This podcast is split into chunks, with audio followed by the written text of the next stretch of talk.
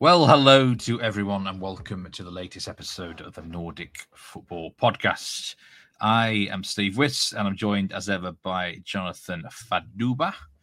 And I know Jonathan is in a very uh, electric mood this evening at the time of recording. Uh, you're well up for this one, aren't you, my friend?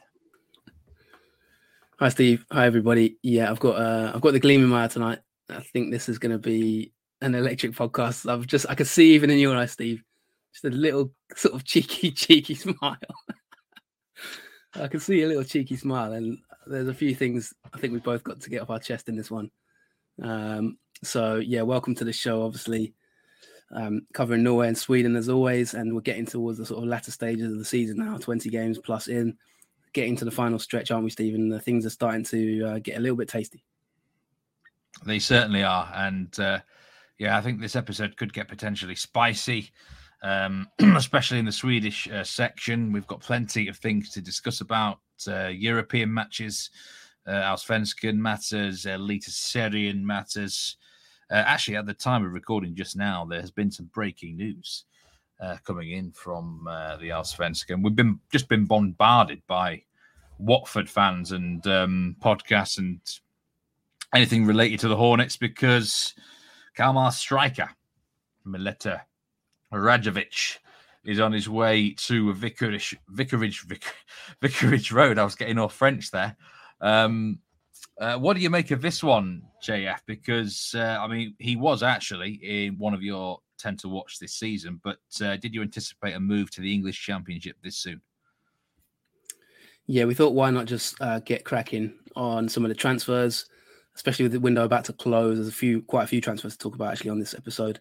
And one of the main ones, of course, is Mileta Rajovic to Watford. Now, this one's come out a little bit out of left field because all the reports seem to be driven by Watford um, sort of accounts and Watford personalities.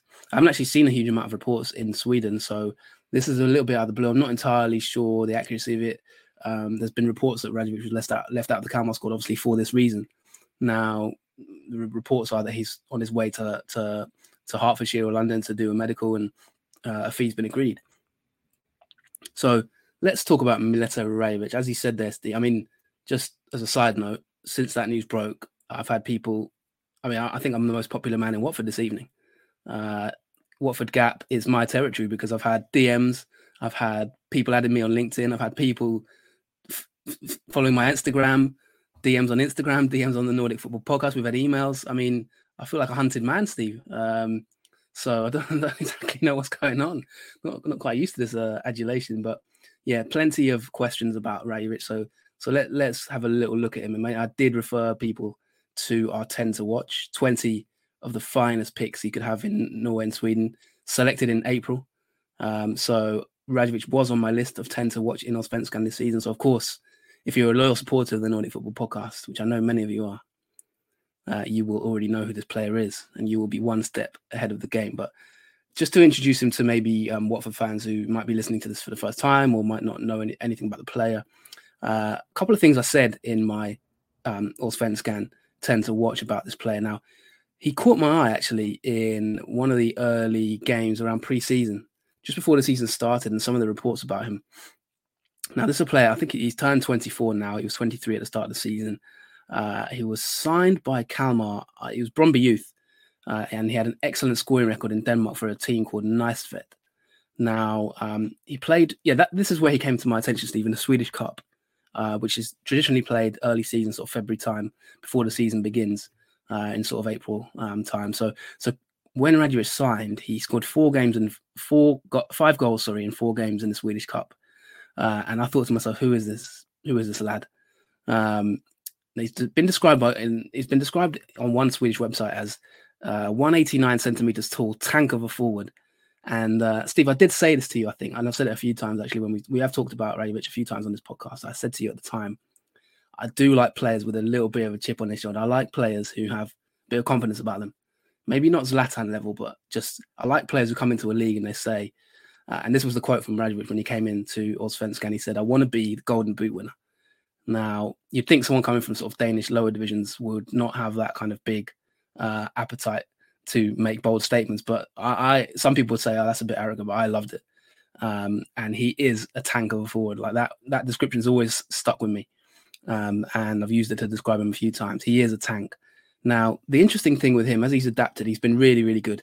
Now, there was a period of time where, actually, I was in Gothenburg at the time, and an interesting story with a loyal listener to the podcast, loyal friend Sam Hart. I was in Gothenburg with him watching a game, and I told him to captain Rajovic for his fantasy team, and he did score twice in that game. And I think uh, I didn't captain him, which is annoying. Basically, the point I'm trying to make is everyone. There was a period of time where everyone started to put Rajovic in their fantasy team because he was, he just became he just he just kind of exploded onto the scene. Um, Steve, and he's he's really carried on that form into the season. He scored seven goals, and he's been a very sort of important part of of Kalmar's team. Now, Kalmar changed managers. They've had a bit of a regeneration this season. Manager left. He was a top manager, went to Malmö, and um, he's had to adapt basically. Kal- uh, Rajovic is their sort of main main forward. Now, I mentioned they've had quite a low X G, Kalmar in general, not really scored many goals, expected goals. But um, in twenty games, Rajovic in Allsvenskan has scored seven goals. Uh, he's got one assist. Um, in the Swedish Cup, as I mentioned, he got five goals in four appearances. So in total, he's got, I think, for Kalmar, I think twelve goals in total um, in about twenty-four games, which isn't bad. Um, but what I would just say quickly, Steve, I know you'll probably have a couple of comments and maybe a question, but the, the one thing I just wanted to say about Rajovic in terms of summing him up, I think this is a good move for Watford because I think he can go up a level. Now, Championship is a ver- is a big jump. So, you know, we'll talk about that in a second. But the one thing I just want to say about Rajovic is I think he's playing in a team that hasn't suited his qualities. And I said it about three or four episodes ago, Steve, when we talked about Kalmar. I said, if Rajovic goes to a better team, I think he's he will be a, could potentially be a top player. Um, and I said to him, I said to you on that podcast about two, three episodes ago, you can go back. I said, I'd love to see him at Malmo. I'd love to see him at maybe a Hammerby or a sort of um, uh, a Hacken team that creates loads of chances for him because he's a, he's a penalty box poacher. You're going to ask me what type of player he is, but I feel like going to a bigger team that has wide players who can create more chances than Kalmar, I think this is a real potentially big player. Championship level is a big step up, but in summary, Steve, I think Watford fans can rightly be pretty fairly excited about this low-key. I, I have to agree with you. I think um, this is a man who has been very, very frustrated recently, uh, lacking service. It's quite obvious. He's um, put him in a better team where there's more chances and he will deliver the goods. Uh, Kalmar have the lowest X G average out of any team in Allsvenskan, zero point nine five. So put him in, you know, a Watford outfit, which are expected to challenge probably for the playoffs at least. Um, I think it's a good bit of talent spotting, really. We've seen recently Akor Adams moved to Montpellier from Lillestrøm. I think they're, they're two similar types of players, actually, quite physically strong. He already he set the um, you know the ground running um, there. So I think it could be a smart move uh, for Watford. But what do you reckon are they really getting from this striker then? Can he make the switch up to Championship level? What sort of attributes does he have to make him the ideal skill set there? Yeah, and no, I would agree with you. And I think in terms of, uh, obviously, we have a partnership with Wisecow, and just looking at his numbers in Allsvenskan this season, he's he's averaging zero point three four goals per ninety, uh, zero point zero zero five assists, which is obviously, he's not really someone who's going to get assists, but he's averaging two point one shots per match, fifty percent, forty-eight point nine percent um, accuracy. And I think that kind of sums him up, Steve. He, he's someone who, he, he's good in the air. He's strong as an ox. He's a tall player, a um, bit of confidence about him. And he, he is a penalty box poacher. He's someone who can score goals, right foot, left foot, uh, header. He can receive the ball. He can sort of play back to goal. And he can also sort of um, get in the six-yard box. I'm really, I really like his running, maybe runs to the near post, runs to the back post as a striker. If you put in crosses across the box, he's someone who's going to come alive in that penalty area. Now, I think, like I say, he had a period of season where he was thriving for Kalmar at the early season, and then he kind of has gone a little bit dry there, as you alluded to, Steve. He's right, goals have run a little bit dry recently. Had a few games where he was taken off, didn't really massively impress, but he's obviously done enough to alert the attention of Watford scouts. And um, yeah, I think this is a little bit of a smart, smart bit of business. I'm not entirely sure he will go straight into Watford's first team. I think they've got other players he will rival with, and I think he'll have to maybe compete for a place on the bench. But I did say that with Benny Traore, who of course is in Sheffield United's first team playing Premier League football, which I thought the jump was too big. Allsvenskan straight to Premier League. um, and Traore is already playing in the league. So perhaps it's case by case basis, you know. But I think the one thing I would certainly say, Steve, Rajovic's got the physical qualities to to play in the championship. I think it's a physical league. You need to be strong, and I think he is. Um, and what I would sort of conclude by saying is normally players like this, I would say it's too early. Like, they've only played twenty games in Allsvenskan. It's, you know, you need a bit more time. I actually think at the age of twenty-four, I'm actually quite pleased for him. I, I feel like this is the kind of move he needs to get his career going. I've said a few times, I think there's a real player in there. If if um, if he could be around maybe better, better players, with no disrespect to Kalmar, I just think that he, um, I think he is a level above Kalmar. Uh, I know there's a couple of famous listeners that might not like me saying that, but I just think he is ready for like a big step. And it doesn't surprise me that a, a team like Watford's come in from. I actually think this is quite a smart bit of transfer business. Um, so yeah, I think I think it's an encouraging move for him, and I wouldn't say I'm happy to see him leave the league because I think he's a quality. I, I enjoy watching him play. Basically, he, he makes Kalmar interesting for me to watch this season. I quite like his his cut and thrust. Uh, he's an aggressive player as well. Kalmar are quite pretty in their football, but he's like the aggressive sort of um, thrust at the end of it. But I actually think that he's, I think he's almost ready for that move now. So yeah, big news coming out of us, out of, um, well, English Championship tonight uh, and Allsvenskan. Yes. Uh, big moves I- indeed. Uh, we've got a few other transfers to talk about in this show. Uh, we might as well stick with Allsvenskan while we're while we're at it. I'll go through. Uh, let's go through the results of the most recent round, round number twenty. Uh, Varberg nil, Var, uh, Varnamo three. Uh, looks like Varberg are pretty much gone.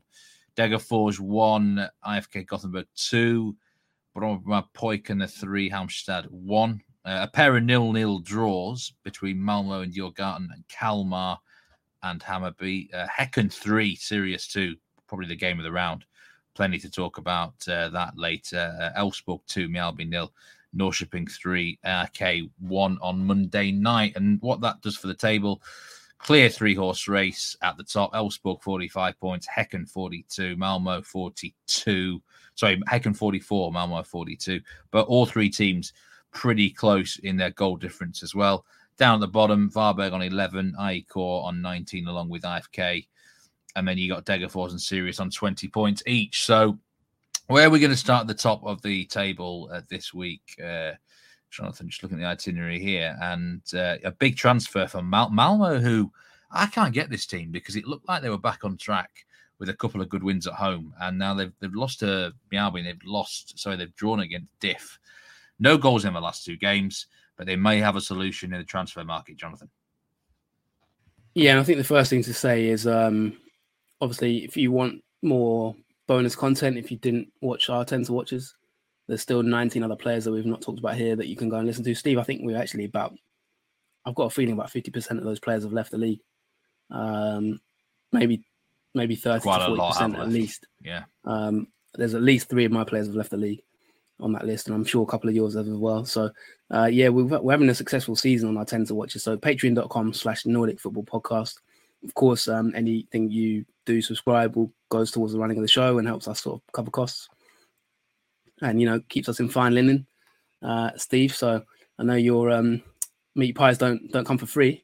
So, um, but yeah, no, like if, you, if you're able to obviously, you know, uh, support us via that Patreon, you, you do get that extra bonus content. We also had a good week on the weekend preview show. Um, two out of two tips correct for me, and I think you got a couple right as well. So we'll talk about that later, maybe in part two. But, um, yeah, I think we need to talk about this transfer. I mean, on the subject of transfers, I mean, the main thing I want to talk about this week, Steve, is relegation, which we'll come to next. Um, I've got a rant that's been brewing for about four days, and I don't want to waste my time talking about uh, the title race this week. I want to get into relegation. But um, Oliver Berg, this is a massive, this is a bombshell, actually. This broke last week. And ironically, Steve, it broke before the Malmo-Djurgården game. Uh, for now, for those who don't know, Oliver Berg, he was at Kalmar last season again, a bit like Rajovic, really did really well. He played under Henrik Riestrom, who is now the new Malmo manager. And of course, uh, had a really good season. Um, Riestrom went to Malmo, Berg went to Djurgården. Um, but there was always a bit of a rumour that, you know, Malmo wanted, Riestrom wanted to take him to Malmo.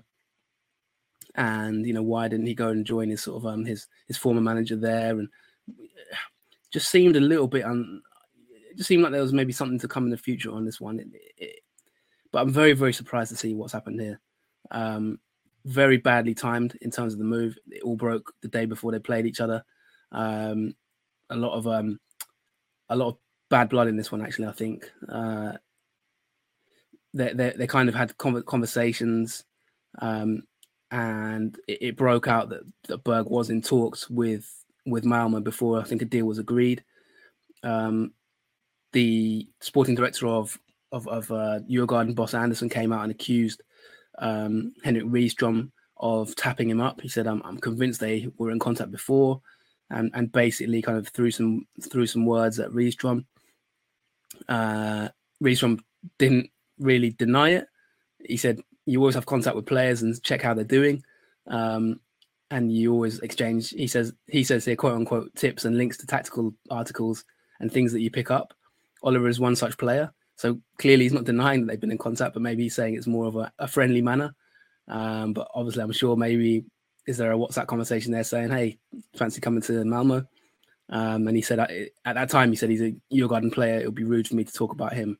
Uh, but Boss Andersson, you know, was not happy about it. He said, "Listen, I think they've discussed the transfer," uh, and clearly it's all moved pretty quickly. I don't exactly know. I don't really get it, to be honest, Steve, because I will say that I don't think Berg really ever really looked comfortable at Djurgården. I always felt that he's a, he's kind of a false nine, and he was playing as like a as like a kind of a they played him as like a at times they played him as like a number ten behind a, behind a forward.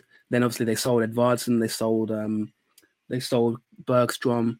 Yola Sora's not really played too much this season. They kind of moved him as back into that false nine role, put him on penalties. He kind of had a bit of an impact, but it's never really, it's never just really looked that comfortable in that in that Djurgården team. I feel I feel like they they they they signed him, but didn't really maybe know exactly where they wanted to play him.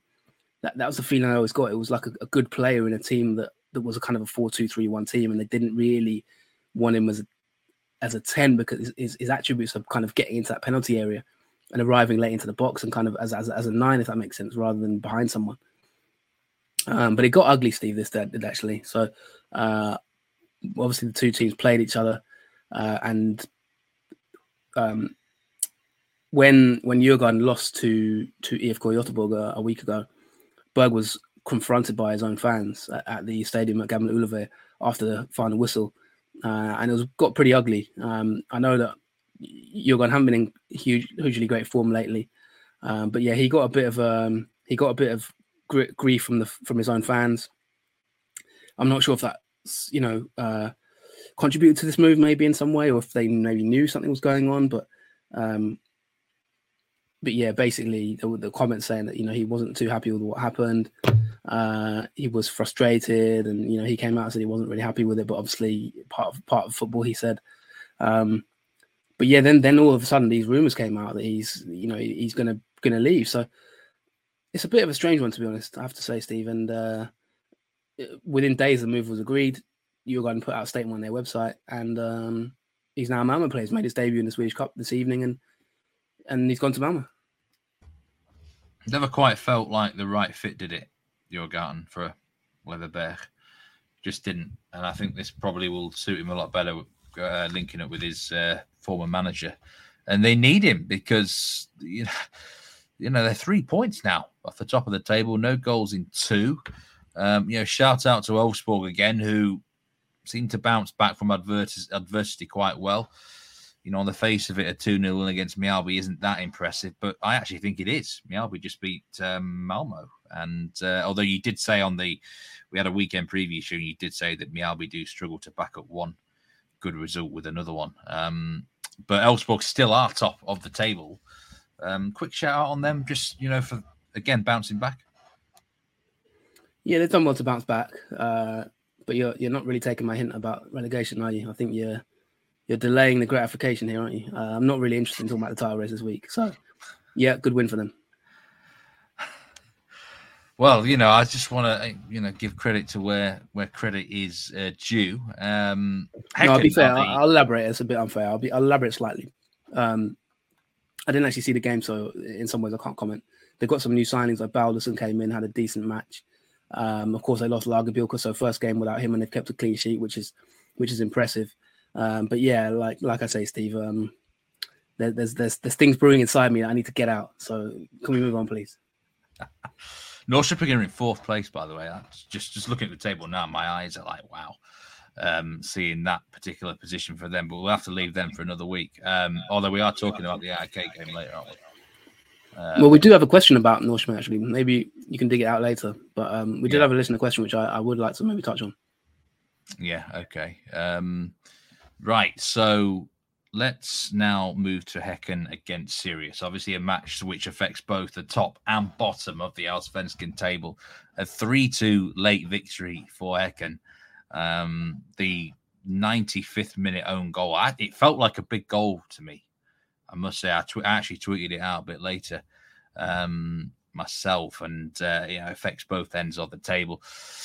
Take us uh, through this match, Jonathan. I know you've got plenty to say about Sirius, and that's going to lead on to like the relegation battle talk um, very soon after that one. But a bit of a wild game. Yes, time for my time for my com- time for my. Um... Well, this has been brewing for a while, to be honest. Now. You might remember, well, for those who follow us on Twitter at Nordic Football Pod, I've been making a few comments about Sirius in recent weeks uh, for good justification. Now, I refer you to my tweet on the thirty-first of July, twenty-fourth of July, Steve. Sirius should not be losing this game. They play some very nice football, but they have a very soft centre, inexperience at the back, and a lack of grit to get the job done. A decent footballing team, but the way they lose games, they could... The way they lose games that they shouldn't lose, they could well be a candidate to go down. twenty-fourth of July, eight oh two p.m. Uh, thirty-first of July, seven forty-seven p.m. Sirius conceding an eighty, eighty-eighth minute goal to lose a game they play well in. I am shocked. Now that refers to, Steve, to the two matches that they played um, against. Let me just pull up the pull up the games. Because they are not on a good run at this moment in time, Steve. But that was the game against Mjällby, Steve, where they went one nil up, two one down, got it back to two two, seventy-seventh minute, lost the match. Following week, Steve, thirty-first of July, Sirius A I K. Played well, did a decent job. eighty-ninth minute, Bilal Hussein strike, lose the game. Following week, they lose one nil at Elfsborg. Following week, they beat Kalmar three nil. Um, Steve, and this Häcken game, they went one nil up. Joachim Persson, literally in the second minute of the match, started really brightly, looked really good. Sadiq got an equaliser. Uh, it went two one up. Matthews, uh, actually, I don't think it was Matthews. I think it was a cross. Matthews, but, um, Matthews did score, I think. Pretty sure he got on the score sheet. He might have been credited the goal, yeah, but I don't think it was actually. I don't think might it might have been an own goal. Was it an own goal? Yeah. I think he smashed it and it came off someone and bounced into right, that, basically. But right. yeah, he, I mean, he was at the heart of it. Uh, but then, Steve, and Steve, I'm just going to re- when they were two one up, let me just read you my tweet. At two one up. three nineteen, twentieth of August. Sirius are two one up away to Beko Häcken and playing really well. So a three two defeat in the last ten minutes is inevitable, dot, dot, dot. Minutes later, goal, three thirty. eleven minutes later, goal, Häcken, two two. Uh, few people tweet laughing and, and sort of just saying, like, surely this is not going to happen, Steve.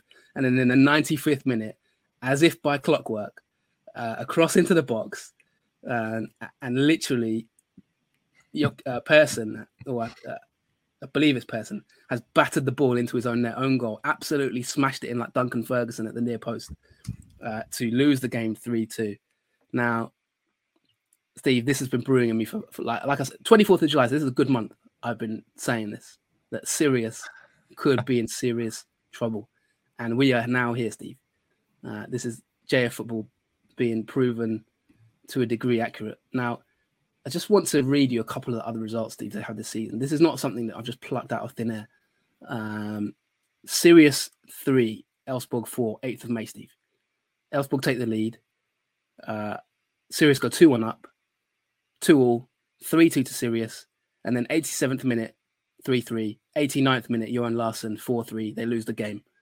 Uh, There's so many games, Steve, I could go through. I mean, I, I can I could sit here and name plenty more games. Sirius, Hammerby, ninth of July. Uh, they go one nil down, they equalise, seventy-fifth minute, go two one down. Um, I've just mentioned literally five games there, minimum five to six games, Steve.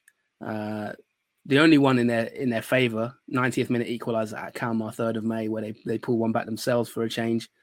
But every other place, it is literally them conceding late goals, Steve, in games where they've played quite well and then they've thrown it away.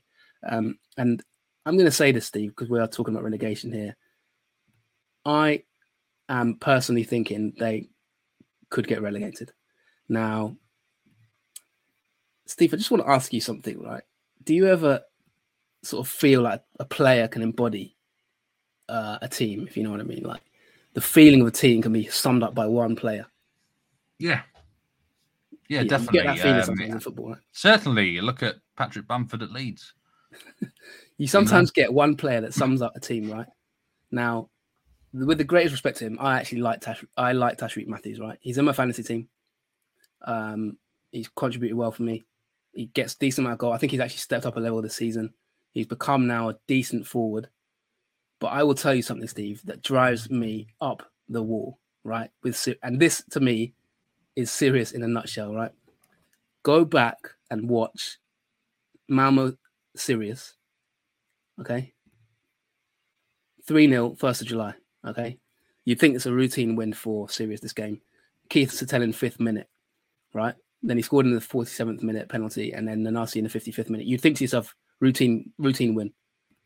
But I distinctly remember in this game, Steve, three chances. Um, two of them fell to Tashreek Matthews. One of them where he was clean through on goal, Steve, and he, he missed the chance. And I'll tell you what drives me mad, Steve, sometimes. Like, don't, don't get me wrong. I like footballers who who enjoy the game, right? I like to see joy on people's faces. Tashreek Matthews is a player. Whenever he misses it, go and watch, you watch it. Watch next time you watch Sirius, keep an eye on this. Whenever Tashreek Matthews misses a chance, he has this big, wide South African grin on his face, as if to say, like, ah, who cares? You know what I mean? Like, it's it's innocent.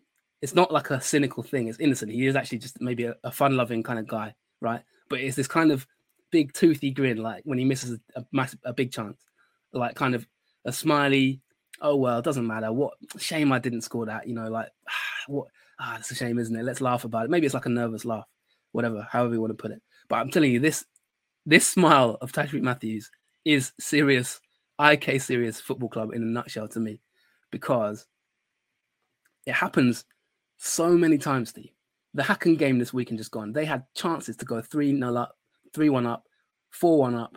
Matthews himself missed two big chances. And I've seen this smile every time I've seen Sirius play in the last three, four weeks. This kind of like, ah, that was a shame. Could have scored that, but I didn't. Oh, well, that's the breaks. You know what I mean? That kind of just, that kind of just like blasé, it's all a bit of a laugh type thing. Now, I'm not criticising Matthews because actually I think, like I say, he's a fun-loving guy. So I, I do feel a bit harsh picking on him. But just that is, to me, that is serious at this moment in time. It's like playing nice football. Everything's fun and roses. We look good, so everything's great. But at the end of the day, you've lost.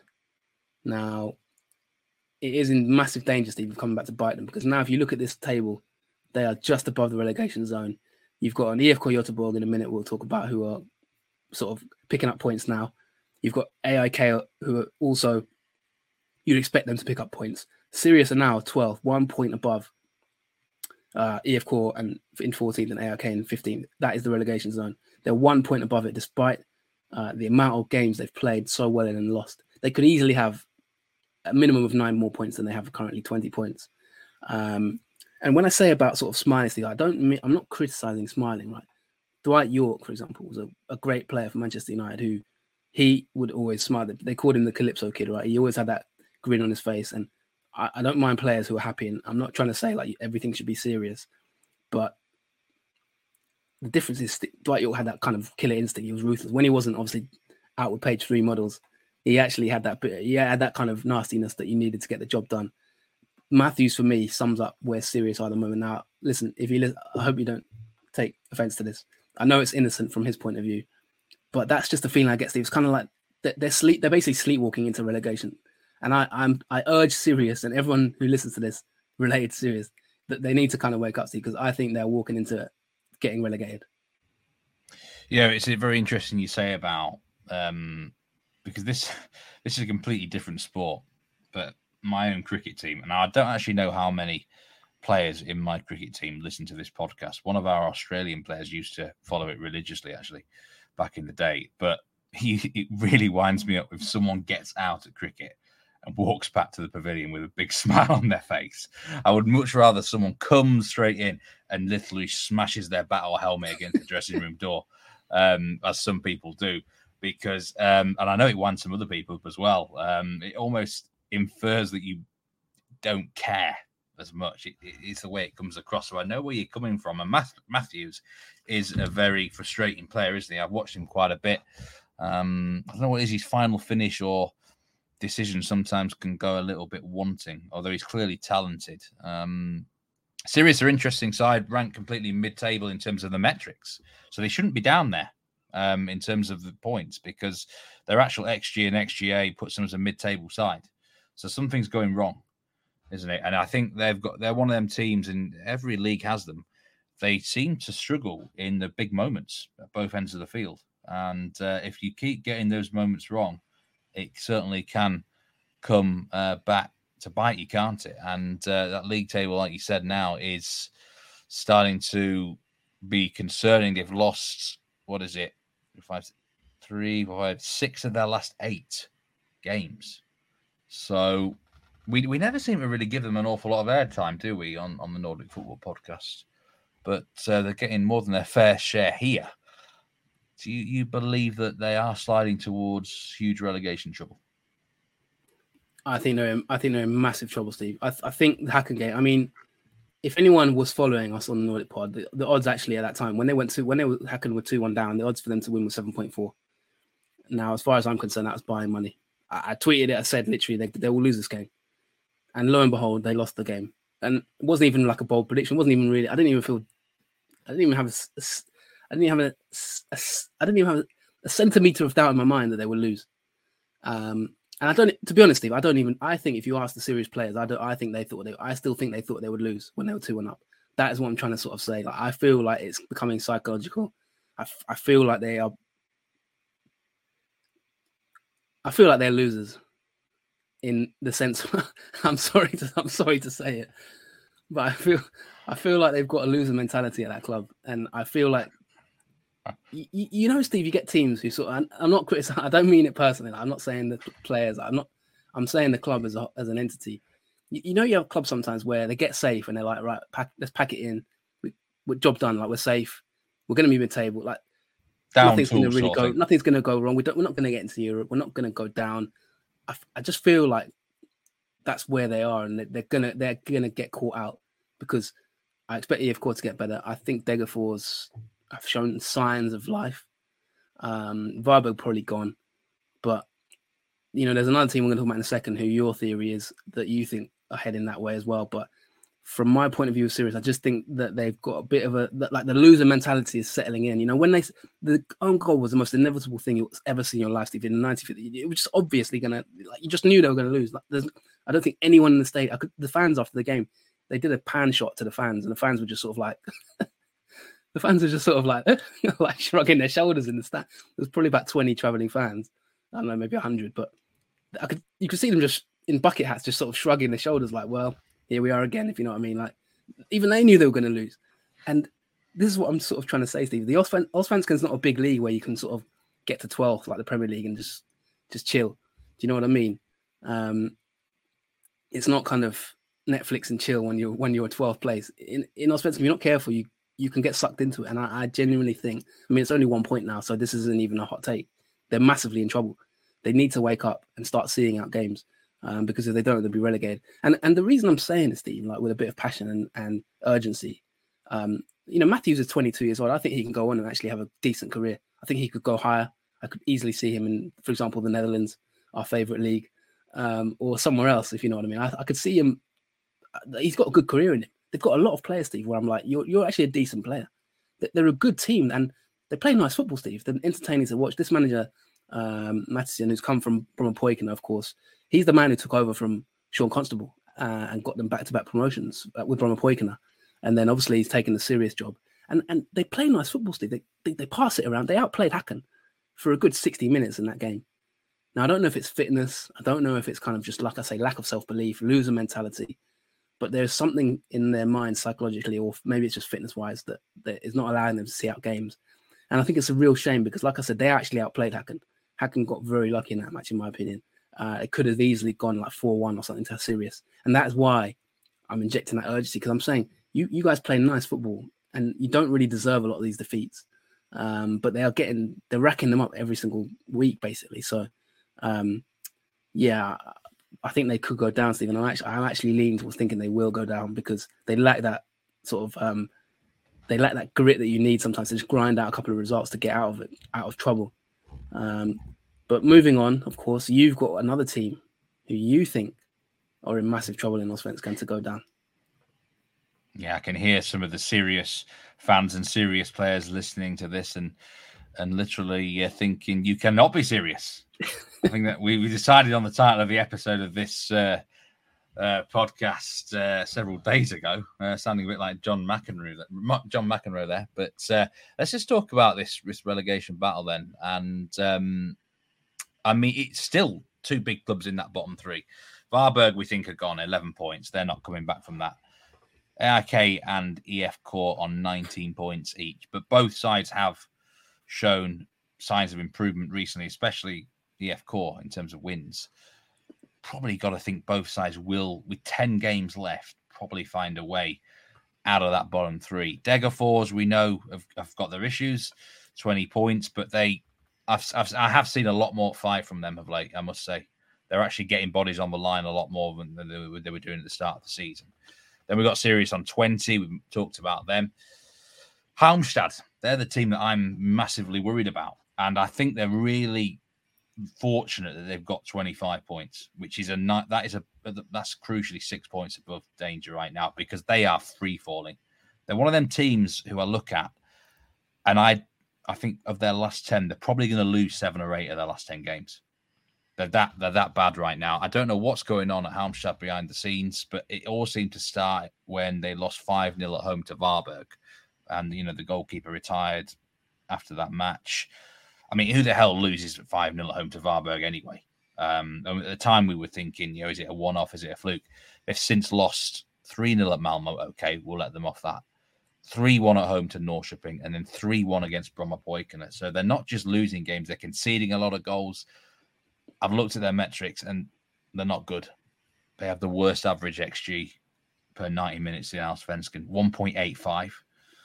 And they also have the second worst expected goals scored in Allsvenskan at zero point nine eight per match. Only Kalmar is worse. So metrically, they, they're probably the worst team in the league. And you know, they're sitting there in, what is it, fourteenth, eleventh place.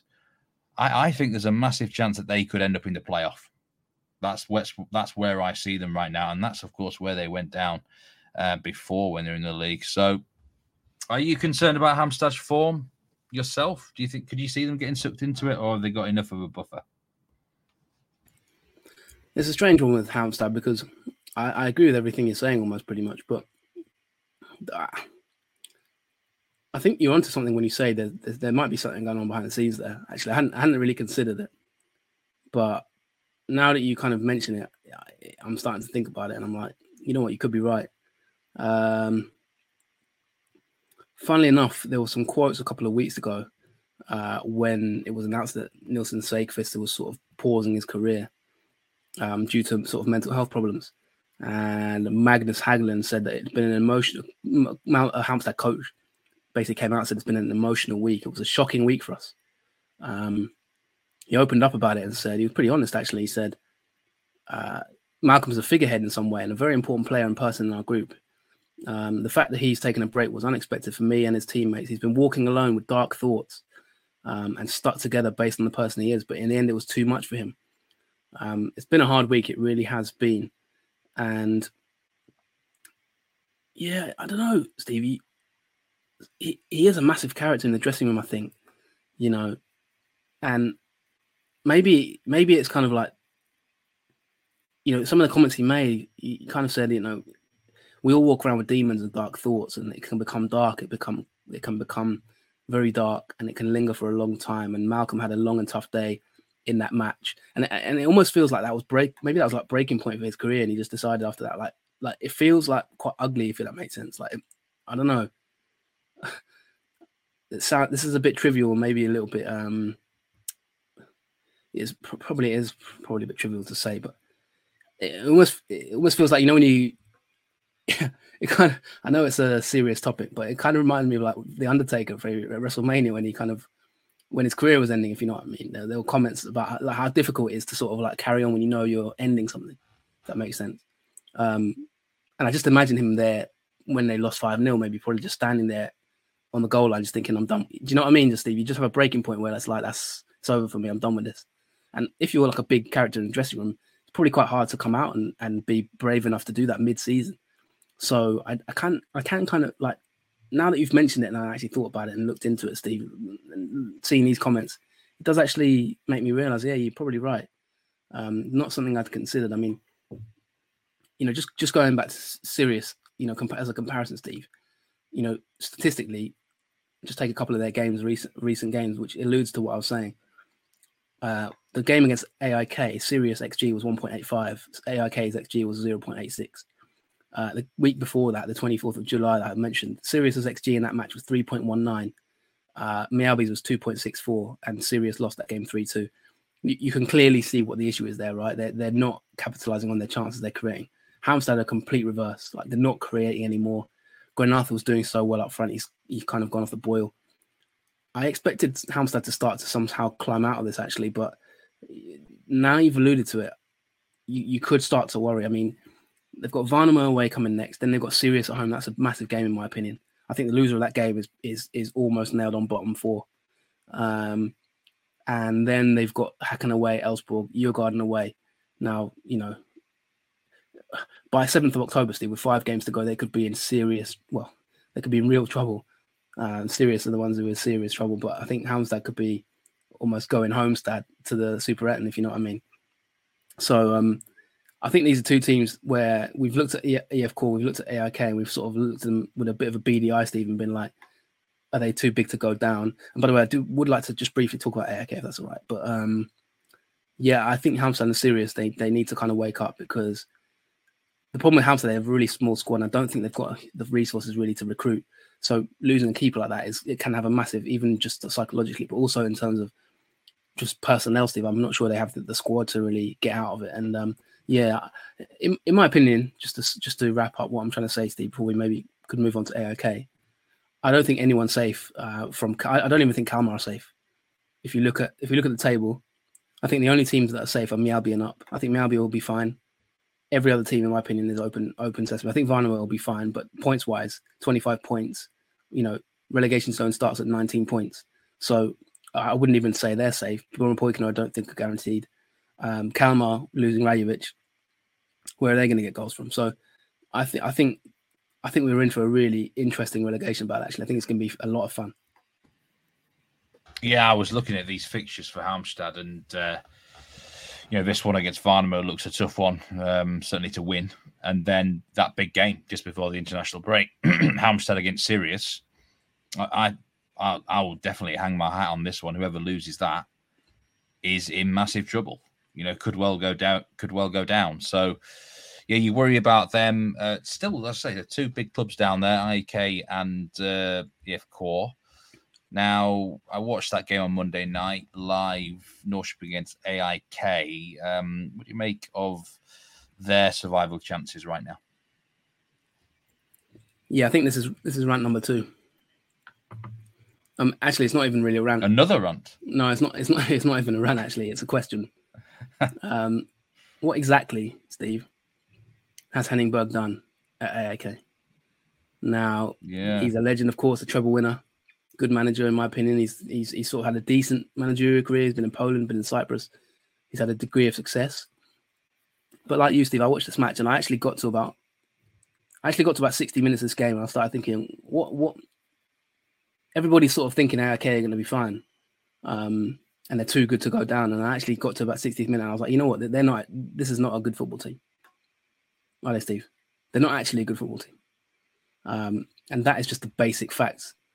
Uh, and, you know, you sort of sometimes with a big club, you're like, you're wait, you're just waiting for them to get out. You know what I mean? The fairy tale story, they'll pick it up. They'll, they'll pick up the points. They've made a few transfers. And I just watched this match. They took obviously took the lead early. Modesto with a, a really good goal. He had another chance, actually, where they could have gone two nil up. And I was thinking, they're going to they're gonna romp it here. And then they just they just suffer from the, like the Mister Bojangles, don't they, Steve? They, they just suffer from nerves. And I got very frustrated with this game. I'm, they're I'm really open. They're a really open team.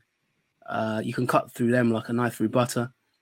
And the other part of it, Steve, is they they, they can't defend. So he hasn't improved them really defensively, I don't think, in a massive way. And they can't attack. They get into the final third, and they're like, what? It's like watching a non-league team, in my opinion, or a League Two team. Like they, they, their final third actions are just not. They're just not good enough um, to be considered a, a sort of good team, in my opinion. They they do make quite a lot of penalty box entries, uh, or final third entries, sorry. But they just they just. I mean, they, what Berg's done is he's basically put two fullbacks as wingers. He's put Otieno from left back to left wing, and he's put Modesto from right back to right wing. But neither of them is really a, a, a wide player, if you know what I mean, in the traditional sense of the modern game, you know, in a four three three type thing, or four four two, which is what they tend to play. And it was really clear watching Otieno, for example, when he gets into that final third. There was one, there was one moment, Steve, he got, he got down the byline, really good attacking opportunity. He just booted the ball nearly fifty yards out of play. You know, cross was just wildly over over hit, and um, that's when I started thinking, you know what, they're not actually, they don't. There's no link up play in the in the box kind of thing. Um, and then if you if you dig deeper into it, Steve, like what have the signings done? You know, Basirovic did very very little. Um, he's not really, you know, there was all this talk. I, I read I read some comments saying he's going to be like he's going to turn their whole season around, um, type thing. He's barely done anything. They've got the issue, you know, he didn't even. He came on at half time, obviously, but he didn't do much. Um, Guidetti has, is injured, and there's actually rumours that he might be thinking of halting his career. I don't know if they're true, but you know, he got injured in, in a cup game, and Guidetti's not really even had a massive impact. I don't even think it really registered that much, but you know, he's a legendary figure in Sweden in terms of his his contributions. Obviously, winning the under twenty-one Euros, he was part of that that famous side with Lindelof and, and others. But really, kind of went out with a bit of a whimper. Remember when he came back home to such fanfare? He's almost been forgotten about a little bit. Pittas, he's he's come in. He's not really. He, he scored. I know he scored early on, but not had a massive impact. Um, Ty Chosen at right back was taken off at half time in this game. Um, they've sold Robin Teahy to Saudi Arabia, which I thought was a really strange move. Uh, player I really like, talked about him a lot, but they they, they look a bit light in defence. Um, yeah, I don't think I don't think like I just came out of that match thinking, you know what, what what has actually Henning Berg changed um, for the better? And he, he came out and said it was one of our better games, actually, after the match. He said he's he's he's happy with how they played. And to me, that's almost even more alarming, Steve, because I thought Norrköping were the better side. And, you know, Norrköping having a really good season. We had a comment, actually, from, um, don't know if you managed to find this, Steve, so bear with me a minute, but we had a comment from a, a listener on Twitter at Nordic Footpod that said, uh, I actually think, I'm just getting his handle, Jack Hacken at uh, at at Companator. He said Norrköping is the most underrated team in Allsvenskan, period. Um, and I actually agree with him on that. I think I think they've, they've had a really good season, and uh, they they kind of in the end dispatched okay pretty comfortably to leave them in the bottom two. It, this game frustrated me a hell of a lot. I was talking to you on Monday night. I actually lost an in-running overs bet in this game at three one. I took over over four point seven five, and I don't lose many in running overs, I must say. Uh, but I stupidly relied on A I K actually having composure in front of goal, which they didn't have any. I agree with you. I think it's all mental. This squad shouldn't be in the bottom three at all. Um, there's enough quality there, but they're not showing their quality because they're getting um, they're getting too panicky. They're snatching at chances. They're creating opportunities, I think, and, and there's a good energy about them. I actually thought they were, I actually thought they were the better team, but it was Norrköping who showed more more quality on the ball. Trauterson is having a great season. Um, so their manager was saying that he thinks he's been the, the best midfielder in Allsvenskan this season. Um, Lind had a great free kick. So Norrköping's extra quality was the difference. Uh, A I K need to find a way to uh, harness that quality they have on paper. And that's up to Berg, isn't it, really? He needs to get the best out of them in that respect. They've got some good, they've got some favourable home games, though, before the uh, in the last ten games. And that, that might be the difference. But they need to, yeah, men- it's, football is so hard, isn't it? Sport is so hard mentally. If they can just sort themselves out in that capacity, um, because they're just a bit too panicky, I feel, at the moment. Yeah, I would agree. And um, I, I'm not sure. I don't know if the pen. The, the thing for me, Steve, I don't know if the I don't know if the penny will drop. I'm, I'm waiting for it to drop. I'm thinking who's who's actually going to who's actually going to drag them out of this. And I don't, I don't see I don't see many players that I think, oh yeah, you're gonna. They they give me a bit of a Leeds vibe actually. Last like last season, I just look at them and it's like they got good players, but I, I'm looking at it and I'm like, if you look at Leeds when they went down. You had Somerville, you had Nonto, but they're too young to be like the fulcrum of the team to drag them out of this. Um, and I, I kind of I, I see similarities with sort of some of the younger players they have that are good, but they're not, you know, Bilal Hussein, for example, he's experienced enough now, but it's like, can he drag them out of relegation battle? The senior players are kind of letting them down. Jimmy Durmaz hasn't done much. The centre-backs have been poor, in my opinion, this season, not, not up to their normal level. Um, The strikers, you know, you've got Guidetti now no longer there. Pittas has just come into the league. I'm, I'm, I'm just looking at the team. I'm like, who's going to, even Otieno, who was, it seems like maybe even his window of getting a big move is, is sort of fifty-fifty now. You, I, I just, I'm surprised he's still in the league. And I feel like his stock's gone down this season in terms of the p- performance levels. So it's like, even him, you know, you're looking to him to maybe drag them out of this. But I'm like, is, you know, Modesto's new to the league.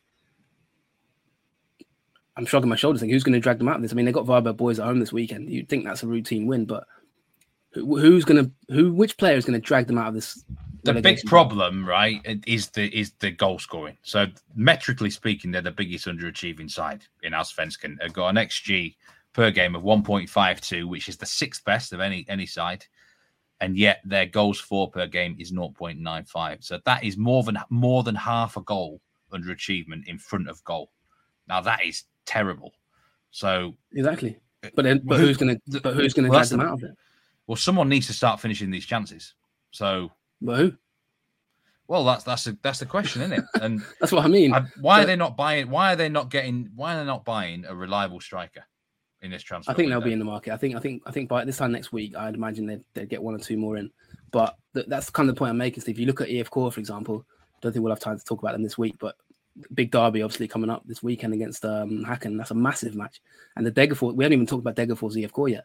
You know, the huge win for I F K that late on uh, after going one nil down against Degerfors. Um, you can't emphasize what a big win that is. And they've got the new players now. They've got Selmani. Berg started to score again. You're looking at I F K and you're thinking, Marcus Berg is going to drag them out of this, right? Selmani, maybe he'll get a few goals. Um, they've got. And I'm start, You look at I F K and I'm thinking that some, they, someone will drag them out of that. But I'm looking at A I K and thinking, who who who is actually going to drag them out of this? You know, I would argue that maybe... Um, I'd argue that sort of if you look at Varnamo or a, or a, or a, or a, someone like that, they're, they're more reliable than this A I K team. So, yeah, I think the fans won't like it, but I, I, I don't think they're out of this by any stretch of the imagination. I think Henning Berg's got a lot of work to do, to be honest, because I don't really feel like I feel like he's had enough games now. It's probably coming up to about ten games um, to really put a stamp on this team, and I don't I don't really see the direction. Yeah, the player to get them out of it might not be at the club right yet.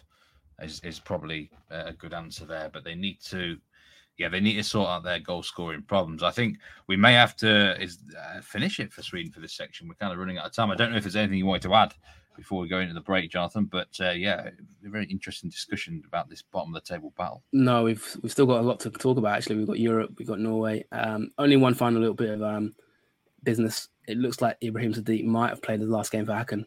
Uh, Hacken. That squad is getting revolved around at the moment. He looks to be off to Young Boys Bern, and obviously Christopher Lund's already left the league. He's gone to gone to Italy. I think it is it Palermo.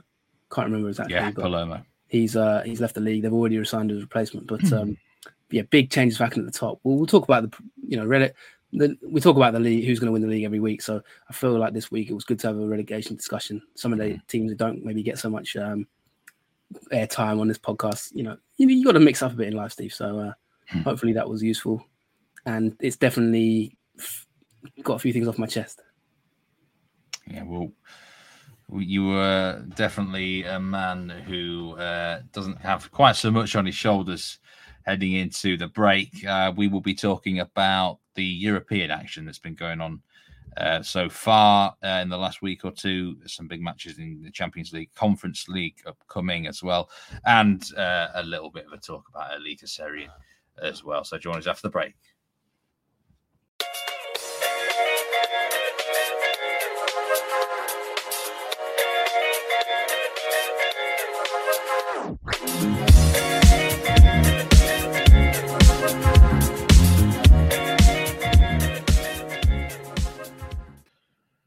Welcome back to the Nordic Football Podcast. I'm Steve Witz, and I'm with a much rejuvenated Jonathan Faduba now after his Sirius and uh, bottom of the table Allsvenskan rant. We're now going to talk. We're going to talk about the European uh, matches, teams involved in Europe from Norway and Sweden, and Champions League. Molde against Galatasaray, and unfortunately, I actually didn't see the first leg. I was hitting up the golf course, as I often do this time of year with my, with, with my dad this evening. Uh, but Jonathan, you uh, were covering for me, and um, you had your eye on this fixture. A bit of a wild game at the Arca Stadion, first leg. Tell us about how it went. Yeah, roving reporter there, Steve, covering your golf playing. You know, the things I do for this, for the things I do for the listener. Uh, you know, what a tough life watching, having to watch Champions League football on the H D T V. So, yeah, no, uh, world's smallest violin. But, um, yeah, no, to be honest, I really enjoyed this game, to be fair. Uh, Molde Galatasaray. We talked about it last week. We had a bit of a preview, Steve. You gave your thoughts. Uh, I know that obviously Leeds and Galatasaray is always uh, historically a bit of a touchy subject. So I know I know exactly who you wanted to win this match. Um, but, yeah, good game, actually. Really enjoyed it. Uh, it finished Molde two, Galatasaray three. The goals were scored by... Uh, Molde actually took the lead, Martin Ellingsen, uh, with a nice header.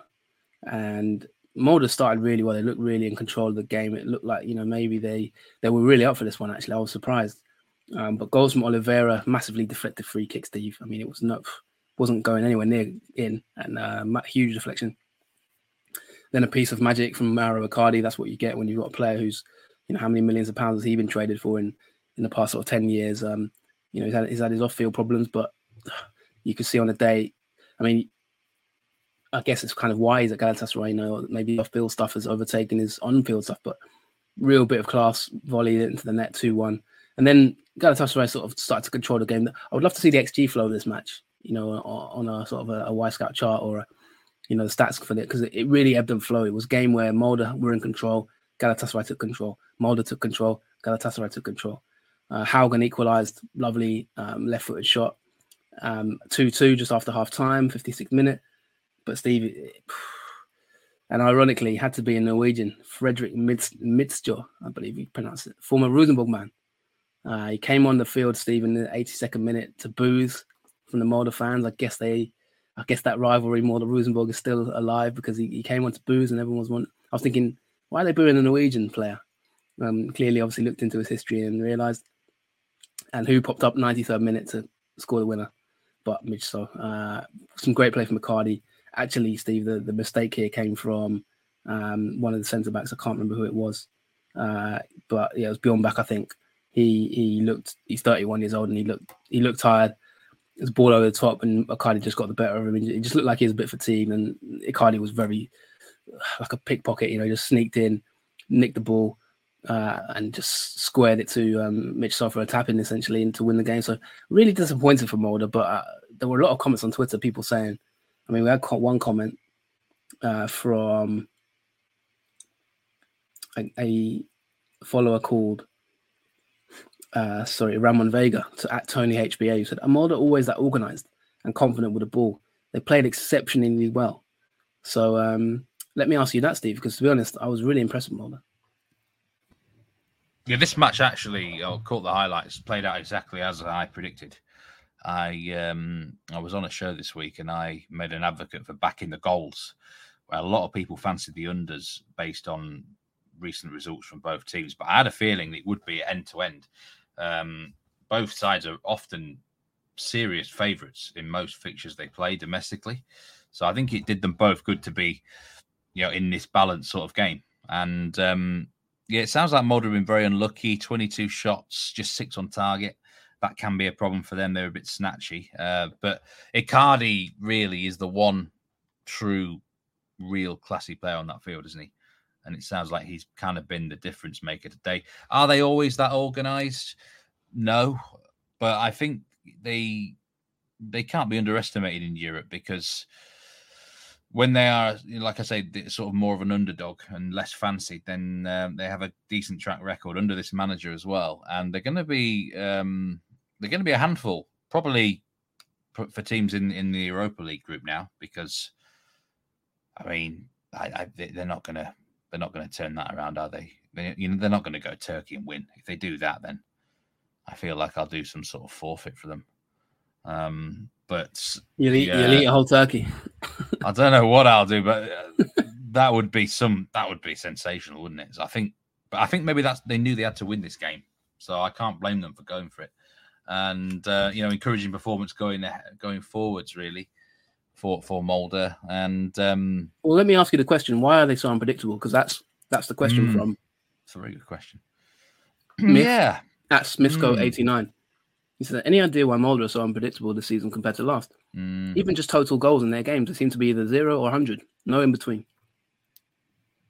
That's a really good question, and I've been kind of head scratching myself about it recently. You've got to.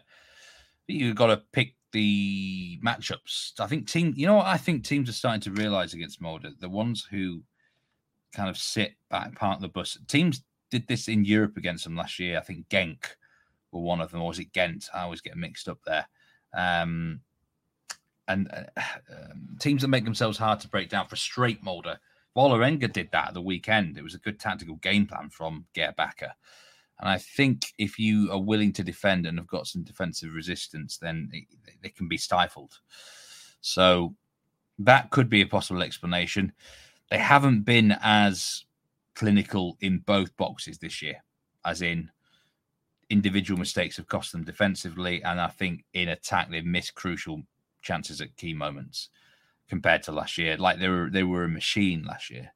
This year, it's been more ups and downs, but um, it is wild inconsistency. Yeah, you're absolutely right about it. But let's also remember during this period, they've been it's been a brutal qualifying campaign. They, they were taken to extra time by K I. H J K gave them two tough games, so that also could be why the results are fluctuating domestically for for Molde.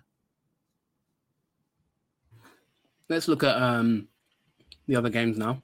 Mm-hmm. I mean, you've just said there that you'll literally eat a whole turkey live on live on air on YouTube if um, they turn it around. So I, I'm pretty sure you know. I'm pretty sure we can guess who you think will win the next game. Um, do you give Molde any chance, percentage wise? You know, just in a sentence, like what percentage chance do you think they have of winning, of, of overturning it? Qualifying. Um, it's got to be probably below, probably ten percent or below now, right? I mean, they've got to win in ninety minutes at least. Even that might not be enough because you got extra time, possibly penalties. Turkey's a tough place to go. I said on the last podcast that I think Turkish football's on the rise again. I think there's better players in this league now. Um, you know, I was looking at the Conference League fixtures. Fenerbahce are at home against twenty. I know who your money will be on in that one.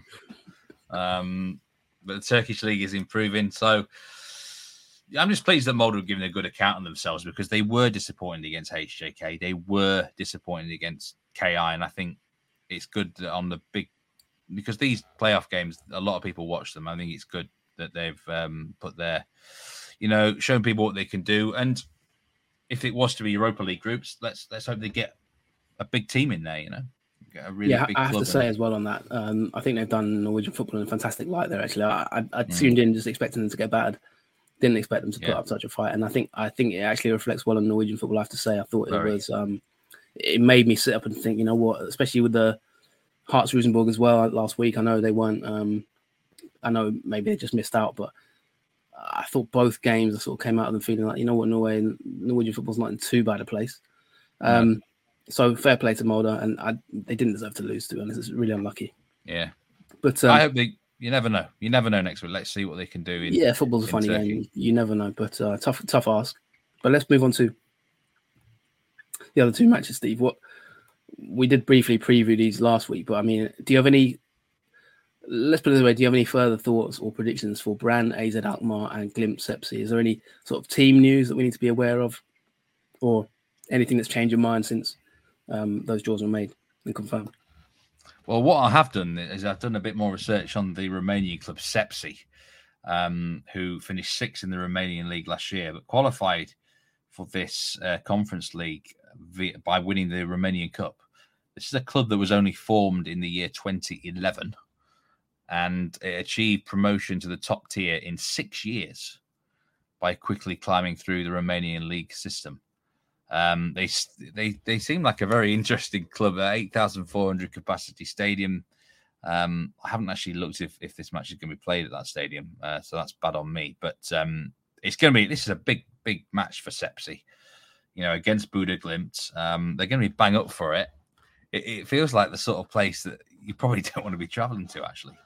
Um, although over two legs, Glimt should really get it, get, have enough against um, a team that's finished sixth in Romania, shouldn't they? Um, so I, I shouldn't see them having any problems overall. But the first leg might be one of those banana skins where even a draw might not be the biggest shock in the world. A Z Brann, well, this is one of those games where Brann, I think, just need to take their chances when it comes. I mean, A Z Alkmaar are... What do we class them as? Because I mean, I watched P S V. We've had this discussion about, we seem to have this discussion about Dutch teams every week, don't we? But I watched P S V against Rangers, and I I, I quite like what I saw from P S V. They looked a, a decent team, but then we see we see other Dutch sides who perhaps are not quite so strong.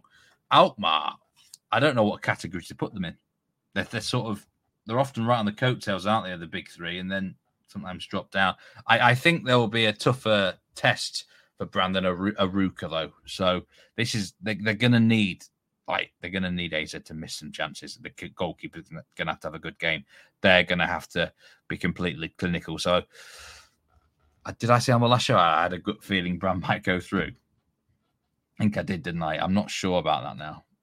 I've had more time. More time I think about it. My head's taken over. That realistically, A Z Alkmaar should be getting past Brann over two legs, but my heart would like to see Brann go through. Yeah, and we've talked a lot about Brann this season. You know, they're riding the crest of a wave. Maybe it's just fallen off a little bit, but sh- should be an interesting game, that one. Uh, don't know if it's on T V in the U K. I'm just checking out now to see, but no, I don't think it is. But uh, Alkmaar themselves, just in terms of recent form, they're in really great form. They've won the last five on the, in a row.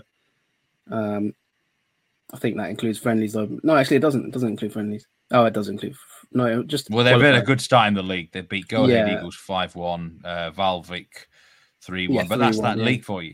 You know, there's so many goals in that league. Nobody can defend at all. Um, so I think. I mean, my, in my opinion, I think A Z are a slightly higher ca- higher category. Um, mm. I think they're kind of between. They're sort of between that big three. Well, they're in no man's land, aren't they? P S V, they're kind yeah, of on their own. But they're not. They're not as bad as maybe some. Of, not bad. They're not bad teams, but you know, they're not. I think they're maybe. Not quite P S V or top the big three, but they're maybe a little bit above the others. Um, mm. In terms of player quality, anyway, I think they've got some decent players. I think Odegaard's all right, and there's one or two others. Um, prediction: You think you think Brad? You think you think you still got a sneaky feeling Brown, but you're you're fifty-fifty. Yeah, I think the I think there's going to be goals in both legs. I could see something like three one to maybe A Z in the first leg, um, and maybe Brown could nick a win in the second leg, like two one. So, I mean, I, look, I'll say A Z now overall on aggregate, but I think Brann, they can be plucky, can keep it close. One thing I will say is that the Elite Serien fixtures, none of those teams involved in Europe are playing this weekend. So the league has given them the week off. I got I got this wrong. It, I got the wrong week, basically, on the last show. Um, so, you know, everyone's going to have a whole week to prepare for the second leg, which is that's that's that does help. They're giving the, all these teams the best possible chance to qualify for the next um, round of uh, fixtures. So let's see how that goes. And, uh, you know, obviously Rosenborg are out, but there's still three teams left from Norway. One left in Sweden. That's Hacken. Hacken against Aberdeen. Um, home favourite here, I noticed uh, for the first leg, quite an easy uh, home favourite, actually. Anyone who watched who watched Hibs against uh, Villa um, tonight might be thinking, oh, what sort of state is Scottish football in? I thought Hearts were quite good last week. But um, this is an interesting one. We we briefly talked about it last week. Um, quick, are you, any more to add on your prediction for Hecken Aberdeen? To be honest, I don't, I don't know what way this is going to go. I really I don't know a huge amount about Aberdeen. Um, but what I will say is, you know, you just talked there about Scottish football. We've we've we've had I've had three sample samples of it in recent weeks. We've had the Hearts game where I came out with thinking, you know what, Scottish football's doing quite well. Mm, yeah, uh, Rosenborg, Hibs Villa, where it's the most convincing win I've seen all season. I mean, it's early season, but it's the most convincing win I've seen. That made you realise the level of the Premier League is just so high, isn't it? They play a full-strength team and absolutely blew away Hibs. Rangers P S V, Steve, where I thought I thought Rangers put in a good fight. And I thought to myself, you know what, P- Rangers are a decent level um, against a sort of decent P S V team. It's interesting, isn't it, comparing these sort of like quote-unquote minor leagues, sort of Scotland, Rangers, Sweden, uh, sorry, Scotland, Netherlands, Sweden, Norway. Um, it's, it's it's fun. I, I quite enjoy it, actually, just trying to figure out the levels and who's, you know, who's where. Um, my, my gut feeling tells me Hacken are gonna gonna win this, but but I do feel like if Aberdeen have the sort of physicality that the Hearts did, um, or Rangers do, then I think that could catch out Hacken, because I, I do feel like if there's one weakness for Hacken, I feel like the midfield is it's not lightweight. Like Rigo and the Gustafsson twins are, are very very good technical players. But I think if there's an advantage for Aberdeen, it's it's in the fact that I, f- I feel like they could fit. From the games I've seen, I think the physicality of Rangers and Hearts impressed me against Rosenborg and, and P S V. And I just feel like, could that maybe be the one stumbling block maybe for Hacken in terms of that? Like, if you let them play football, then you're in a bit of trouble, or, even though they've got a completely almost new squad now. Um, but at the same time, you know, it, that ruggedness maybe of the Scottish Premier League, is that maybe going to come back and, and, and maybe bite Uh, Hacken a little bit, who have had a lot of games lately, and you know they're, as I said to you against in that Sirius match, I did I thought they got a little bit lucky really to win that. Um, so yeah, the first leg, Steve, is is it's in Aberdeen, isn't it? So no, first leg's in Hacken, Hacken at home. Yeah, that's right. First so leg. First leg at Bravida. So I feel like Hacken could take an, a lead into the second leg. I think they need to actually. I think they need mm. to win the, the game. Um, but I really put it as fifty-fifty. Actually, I don't. I lean slightly towards Hacken, but I think I'd need to watch Aberdeen a bit more, and hopefully I'll get to do that um, if this game's televised. It's a bit of a weird one, isn't it? That um, the the losers get a place in the Conference League, which is not the end of the earth, is it? So it doesn't feel like the stakes are perhaps as high in this. You say it was a Conference League qualifier, winner goes through, loser gets nothing. Uh, at least there is a consolation prize for both. You could even argue that both would be better off being in the Conference League. More chance well, of wins yeah, and stuff. I mean, Hacken so, have never been in a group stage, so I think mm. they're kind of like, either way, they're buzzing. Uh, yeah. Literally, those bees. And then they've got a big derby on on on, on, Saturday, on Sunday, so it's, it's it's a tough time for the, that game to fall. Interestingly, yeah. what you said about the Norwegian League sort of allowing the teams a week off, I, I saw that Galatasaray also having their game cancelled at the weekend, so they've got another week to prepare. Um, as well, which is something that's I think a good idea actually, really for um, these teams. Doesn't seem like it's it's filtered through to Sweden. Yeah, um, it should, really. So yeah, interesting talking point there. But let, let's move on, Steve. We've got a few more minutes on the show before we need to to wrap things up. Yeah. Um, a few little bits and pieces to round off. Uh, I mean, we've got Glimt Sepsi. Just do you want to just give your prediction for that quickly? Yeah, I've Glimt four one on aggregate for me. I think Glimt will go through. So let's look at the um, the latest round in the latest Serien. I did want to ask you a fancy question, but I think we're running out of time a little bit um, because there's only four games this weekend. Yeah, I don't, um, I don't have a clue what to do in fantasy because I've I've not got any chips left. This is where you yeah. need a free like a free hit, don't you? In um in, in F P L, you'd because... play your rich uncle, would you? If you had it. Yeah, I would. If I still had the rich uncle, I would. But I think most have used that chip up already. Um, yeah. From previous rounds. Um, well, let me let me run through the games from last weekend. Molde nil, Wallerenga nil. Uh, obviously, Molde were saving their performance for uh, Galatasaray, of course. Goalless there. Odd nil, Salzburg three. Brann ran out five one winners at home to Arlesund.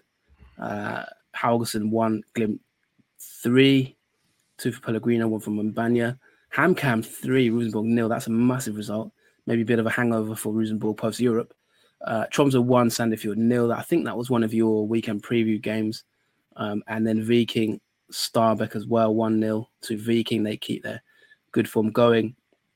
And it was all rounded off by Strømsgodset, Lillestrøm, uh, two one to Lillestrøm, away win there. Lennart Olsen and Ibrahimai cancelling out Melkerson's goal. So um, the state of play at the moment, Steve, I mean, let's just talk about that HamKam game. That's quite significant, mm. isn't it? Big win. Really big win for HamKam. Three goals to nil. If you'd listened to the weekend preview show, I did tip them at a big price to beat them right on the nose. And uh, it was a good time of face Rosenborg, let's be honest, after their, uh, it was a really energy exhausting game, wasn't it, in Scotland? But still, you've got to perform uh, as well. And I think HamKam really got in their faces here. It was a bit of a bitty game. Um, yeah, it was uh, wasn't exactly the most placid of uh, surroundings. There was a bit of needle out there, I think, uh, both on and off the field. Um, an incident after the game in the uh, in the interview room where uh, Jakob Mikkelsen, the uh, HamKam manager, had his two kids with him, and uh, you know, sometimes that happens, doesn't it, in interviews where you enjoy in the moment and your family is sometimes around. And uh, I don't think Svein Marlin was too happy about that. The Rosenborg manager told him to hurry up with your kindergarten, basically, stuff like that. No one really knows exactly what he said. Um, Mikkelsen didn't like it, told him to F off. Uh, so that was a spicy finish to the game. Um, but, uh, I mean, on the field of the S A, HamKam did really well. I just they've got themselves about physically. I think they deserve the win, and uh, a big win, because I think probably Rosenborg will win more than they lose towards the end of the season. So other teams down there, when they face Rosenborg, may end up on the losing side. And uh, it's now um, two wins in a row for HamKam. You know, much after that shocking run of form they had around sort of late spring, uh, they're now up to twenty-two points. They've got a six-point gap to the relegation zone. So um, yeah, it did look really, really bad, didn't it, for HamKam at one point? I'm just trying to find this really bad run of, of uh, form that they had. Um, yeah, I, I thought they were, yeah, they lost eight out of nine at one point. And at that stage, I worried for them. I really did. I thought I, I, I, they may well be going down. Teams can sometimes really just don't get out of that sort of funk, but they've now won five of the last seven games. I mean, that's impressive going, isn't it? Very impressive going, and that's a big win, actually, I think. Um, like we mentioned, there's only four games this weekend, so we'll just quickly run through uh, those matches. It's uh, Rosenborg are in action. They're one of the few teams. They're at home to Arlesund, Vålerenga against Odd at home, Vålerenga at home to Odd, Sandefjord, Haugesund, and Sarpsborg. Tromsø is the early game on a Saturday.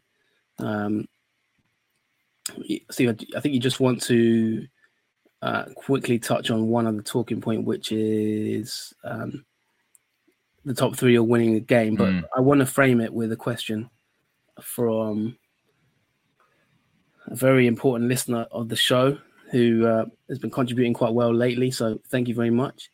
Um, and that is Big Sig. He asks at Big Sig five, how serious of a title contender is Viking at this point? Uh, and he says, last weekend, the top five in Elitserien played the bottom five. Molde dropping points. Tromsø are winning late. Buda going down before turning around. Which of those games was the biggest surprise to you?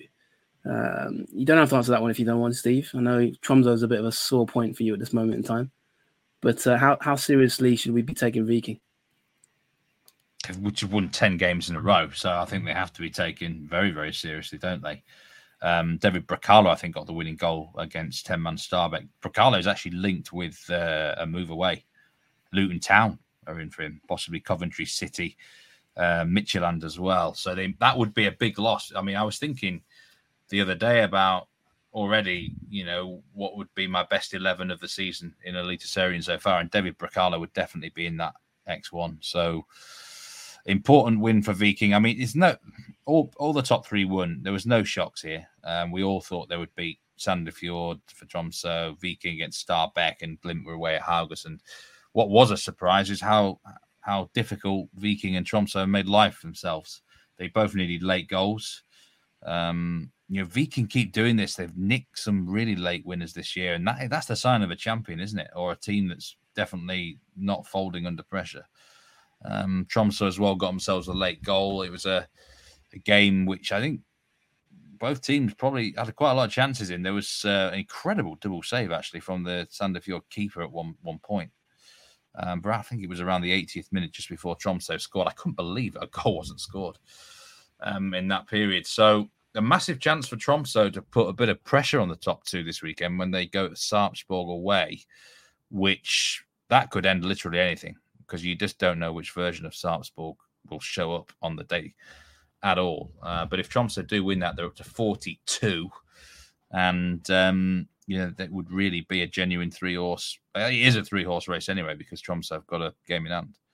But um, that would put a bit of pressure on the two teams that are not playing. But, yeah, as you were at the top, Molde, not that they were really in the race, uh, but they're now ten off the top. And with, uh, you know, eleven games left, that's asking probably a lot for them, especially as they're going to be involved in European competitions. Um, they might have to win the Norwegian Cup to get back into Europe at this rate, which would be kind of ridiculous, wouldn't it? But um, I I keep thinking that, you know, Viking, Tromsø, or even both, they're just going to have to falter at some stage. You feel like it should happen. They're just waiting. For, I'm just waiting for it to happen. But it's, it's not, not, not happening yet. Not happened yet, and I think that is pretty much where we're going to leave the show. Uh, it's been an emotional one, bit of a roller coaster, but I think a good one. So hopefully you've enjoyed it. Um, don't forget, you can follow us on Twitter at Nordic Footpod. As always, we're on YouTube as well.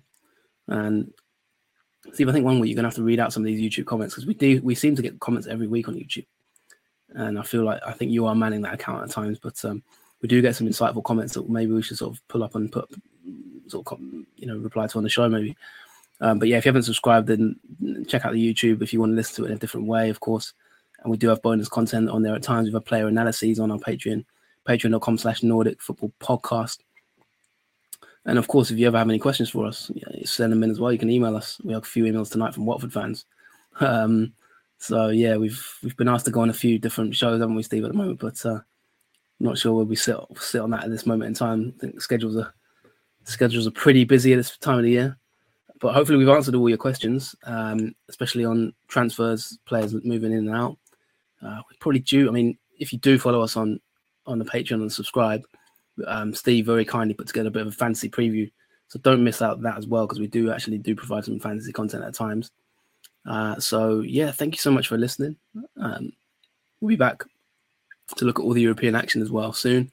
Uh, it's like the time of the year, really, where it's a little bit of a different flavour, isn't it, to the pod, where we've got these European games to talk about. So, um, well done, Mister Meatman. Yes, um, the YouTube channel. I do apologise to anyone who I don't respond to on there. I do man that channel, and it I sometimes uh, forget about some of the comment side. It doesn't. I don't get the notifications as I should. Um, but yeah, you know, maybe um, maybe one day we'll do a live YouTube podcast, and people can ask us questions live on air. I don't know if you fancy that one, Jonathan. That would be uh, rather an intriguing one, wouldn't it? Um, then then we're definitely going to answer everyone's questions. But, uh, yeah. I'd be up for it. A pleasure to have everyone on um, this show. Uh, again, listening to these uh, episodes, you, the support that's out there is fantastic for us, and uh, we appreciate all the great comments. And it's been great being with you again, Jonathan. And until next time, that was goodbye from me. Bye, everyone. Thanks for tuning in.